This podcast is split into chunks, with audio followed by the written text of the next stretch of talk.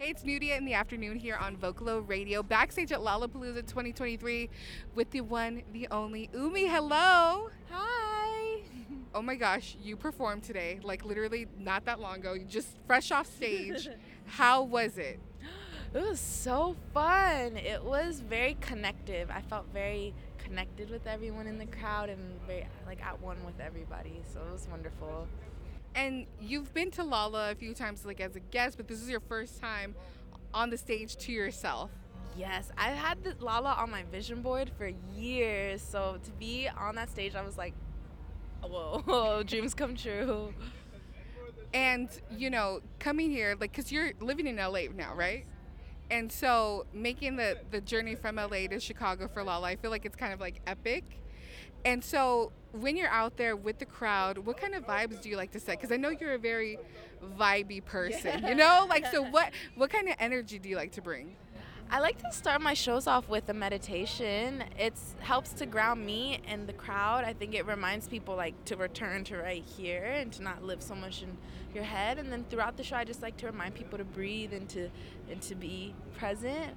Um, I just think back at like back in the days when we didn't have phones and stuff, where like you really the one time you got to see an artist was the show, and then you never knew when you were gonna see them again. I think that excitement is like what makes a live show even more like electric. So I feel when I do that, it makes a huge difference in the show. And, and that's really like who you are because I was watching an interview you did with Apple Music and you start off the interview with a sound bath. Yes, I, I love that. So when you were coming back, I was looking. I was like, "Does she have the bowl with her?" I was like, "Are we gonna start off the interview with a sound bath?" Next time I come back, I will have a sound bath. I actually am doing a sound bath tomorrow. Um, Really? Yeah. I, every time I do a show, I do a sound bath after it. Um, invite different fans over to do share healing and. Oh, I love that. Yeah. Oh my gosh, that's so amazing. And so, I mean, it's such a unique experience, I'm sure, and I love that you share that part of yourself with the crowd. I was gonna say, have you seen this video? This video went viral on like Chicago, Instagram, and TikTok, where, of course, Chicago was complaining about Lollapalooza and the traffic. And then they said, Aren't you tired of seeing the same people? They said, The only person worth seeing this weekend is Umi. What? Really? Have you seen it? I haven't seen it. That's so cool. I'm gonna DM it to you. Please do. What an honor. I love Chicago now. I love it even more. wow. No, I saw it and I was like, I wonder if she saw this. I did not see that. That is so cool. I'm never gonna forget that. Please send it to me. Yeah, no, it went. I saw when I saw it was going viral, and so I was laughing really hard. I was like, "Well, we're gonna talk to her tomorrow." So, Wow. Whoever made that TikTok, thank you. so Chicago really does love you. wow, I love Chicago. I remember last year when I came on tour in Chicago, did two nights, and I just it was I closed my tour off with Chicago, and I just remember crying. I was like, this is like such beautiful people, such loving people, open people that is very unique to the area. I I love the people here. And you know, you've been. I feel like, I I heard you've been making music since you. Is this true? Four or five years old? Yes, I have. Oh my gosh, it's so young. Yeah. And so, you know, I feel like recently, of course, you've you've been putting out a lot of songs, mm. like at a at a pretty big volume, mm. and I feel like you've been pretty open and honest with like love and feelings and like self acceptance and things like that. Mm. And so, like, is that your your era, your vibe for right now? Yeah, it is. I think this mantra I've been repeating to myself is that it's safe to be seen.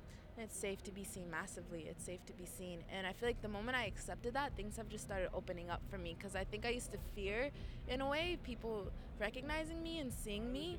And now that I just, I don't hold fear about it anymore, I think it's just opening up the floodgates. I love that for you. And speaking of opening up the floodgates, you're on tour with Sam Smith right now, right? yeah, I just opened up for him in DC before this. Two days, yesterday, two days ago, yeah. You're like, what day is It it? is, that's how I feel. It was an arena show, my first arena show. It's I was just crazy. And the crazy thing is when I was in Chicago last year, I closed my eyes during the show and I saw myself performing at an arena and I was like, "Whoa." And then I had the show 2 days ago and I was like, Chicago brought me the vision and I'm in Chicago. Oh it's just deja vu. It's It's, just just like the Matrix, you know, the glitches of the. Matrix are coming. glitching and I'm loving it. I'm like, keep glitching. and so, you know, being like, did you just get a call to come in, or like, was it an email? How do you find out that news? It was a call, and it was out of nowhere. It's one of those things where I woke up and I didn't know I was gonna go to sleep knowing that information. Like I was like, "Whoa, this is crazy!" And so I just put it all together, and that's why I'm very firm believer in divine timing. Because if that call would have came in a year ago, like I don't think I was mentally or physically prepared to take on that opportunity. But now, like just having my team, having this sense of wellness, it's like I'm prepared for the expansion. So I'm just receiving it all in perfect timing. It feels like. And are you working on more music right now? I am. I have a single dropping on Friday. It's called Happy I'm. It's the first single off my EP that I'm dropping this fall. And the EP is just like, it's called Talking to the Wind, and it's all about reframing the concept of being lost. Like, how can you be lost if you're always guided? Has been like my mantra, my message of the EP. So we can expect it this fall. Yes, you can expect this this fall, and you can expect a single on Friday called "Happy I'm," and it's about me and my love, and we actually made the song together. I love it, and you've been very open about that, and also like fluidity with love and, and sexuality and yeah. things like that. And you've been so open in, in, interviews. Was that hard for you, or you just knew you were always going to be open about that part of your life? Mm, I don't think it's ever been too hard for me. I think the only time it's hard is if it's hard for me to open up to myself. So once I started being honest with myself, it's pretty easy to be honest with others in a way because I feel like if someone's asking me a question, I'm like, I want to answer truthfully. Maybe there's something someone's supposed to take away from it. So I try not to hold back what I feel when I speak.